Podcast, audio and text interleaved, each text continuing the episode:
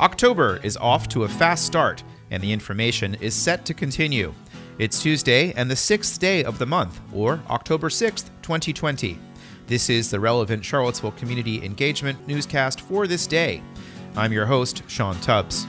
Today's edition is made possible through contributions through Patreon or subscriptions through the newsletter. Your support enables the research and the writing, and I am deeply humbled and thankful to those who have stepped up to date. Thank you. The director of the Thomas Jefferson Health District told the Charlottesville City Council last night that COVID 19 cases at the University of Virginia are not thought to be spreading to people not affiliated with the school, but the recent rise in cases is still a cause for concern. We have not seen a large number of cases um, th- amongst community members that we've been able to link back to students. Now, that being said, we are seeing more cases amongst um, individuals who work at UVA, either as faculty or um, over in the hospital. And so they are our community members, really, but they're also affiliated with UVA. Since the University of Virginia announced a return to in person classes on August 28th, Charlottesville has added 758 new cases, and Albemarle has added 366 cases.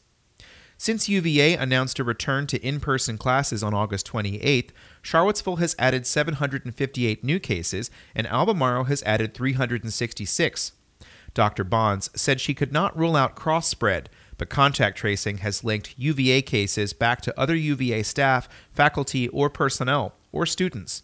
She said she and her staff work with UVA Health, and she is supportive of the school's efforts to place further restrictions on person to person contact they are beginning to think about the cold weather and what that's going to do um, to where their students go and hang out. So uh, I think they're trying to be very proactive about it. Um, but it, this is not the only university town, and it's not the only university town seeing an increase in cases amongst university students.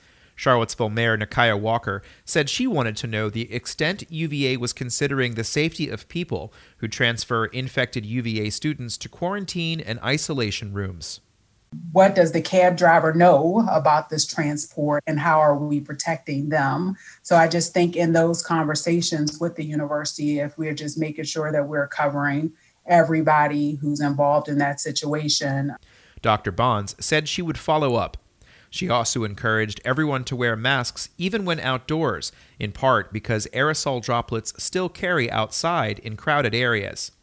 She also said it is important for people to get a flu shot. It's really important, um, particularly this year, for everyone to get a flu shot the symptoms of flu and COVID uh, overlap significantly, um, and we really need everyone to be protected against the flu. It's a very effective way of um, either preventing yourself from getting the flu or certainly reducing your flu symptoms. Dr. Bonds also encouraged people to think through their holiday plans. For more on Council's briefing, look for a new episode of the Charlottesville Quarantine Report later on today. The Virginia Department of Health reported another 625 cases of COVID 19 today, with another 10 cases in the Thomas Jefferson Health District. That's the lowest one day total since September 15th, when three new cases were reported in the district. The health district reported another two fatalities today, with one in Charlottesville and another in Louisa. There have been 73 deaths to date in the district and 3,291 since March. Speaking of the local health district, its name will change to the Blue Ridge Health District effective January 1st, according to a news release sent out this month. Dr. Bonds said in the release that changing the name is symbolic of the deeper work that the district is doing as an organization to create an inclusive, equitable environment for staff and clients, and to address the impact of racism on health. Bonds requested permission to change the name last fall. Only two other health districts in Virginia refer to a person, while the rest refer to geography. Lord Fairfax and Mount Rogers being the two that you could make the claim refer to a person. The move continues a trend in our area away from naming things after Thomas Jefferson, who, despite having written the Declaration of Independence, held slaves throughout his entire life. City Councilor Lloyd Snook paid tribute to John Conover at the beginning of the City Council meeting last night. Conover died last week after a long career of community service, including serving on the board of Live Arts. He served one term in council from 1980 to 1984, and during that time helped prevent the Virginia Department of Transportation from widening a bridge on Ridge Street that would have led to a four lane highway running south from downtown.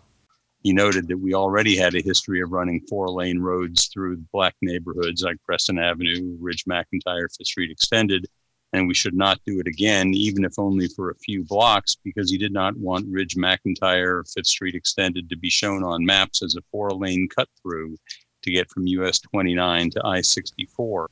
For more on the life and times of John Conover, read Bryan McKenzie's article in today's Daily Progress. A nonprofit organization of developers has announced a new program to help cover the cost of building repairs for low income residents, small businesses, and others struggling during the pandemic. The Building Goodness Foundation is seeking $300,000 for Cville Builds, which seeks to finish 25 projects between now and the spring of 2022. So far, they've collected about a third of their goal. A pilot project to increase space for pedestrians and cyclists on the Belmont Bridge is now in its second week. The city's bicycle and pedestrian coordinator said there has been initial support. Amanda Poncy said in a statement that there has been enthusiasm for the pilot. The city has received a number of thank you emails even before the barrels went up. They've also installed count equipment and will be further evaluating the pilot over the coming weeks. Construction of a new replacement for the Belmont Bridge is currently scheduled to begin next year.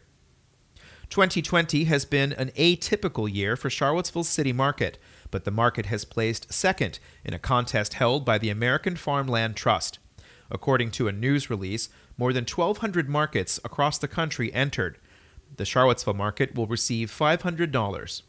In a statement, City Market Manager Justin McKenzie said that the market has had to make several operational changes during COVID 19, switching from an in person downtown shopping experience to a pre order and pickup model at several locations.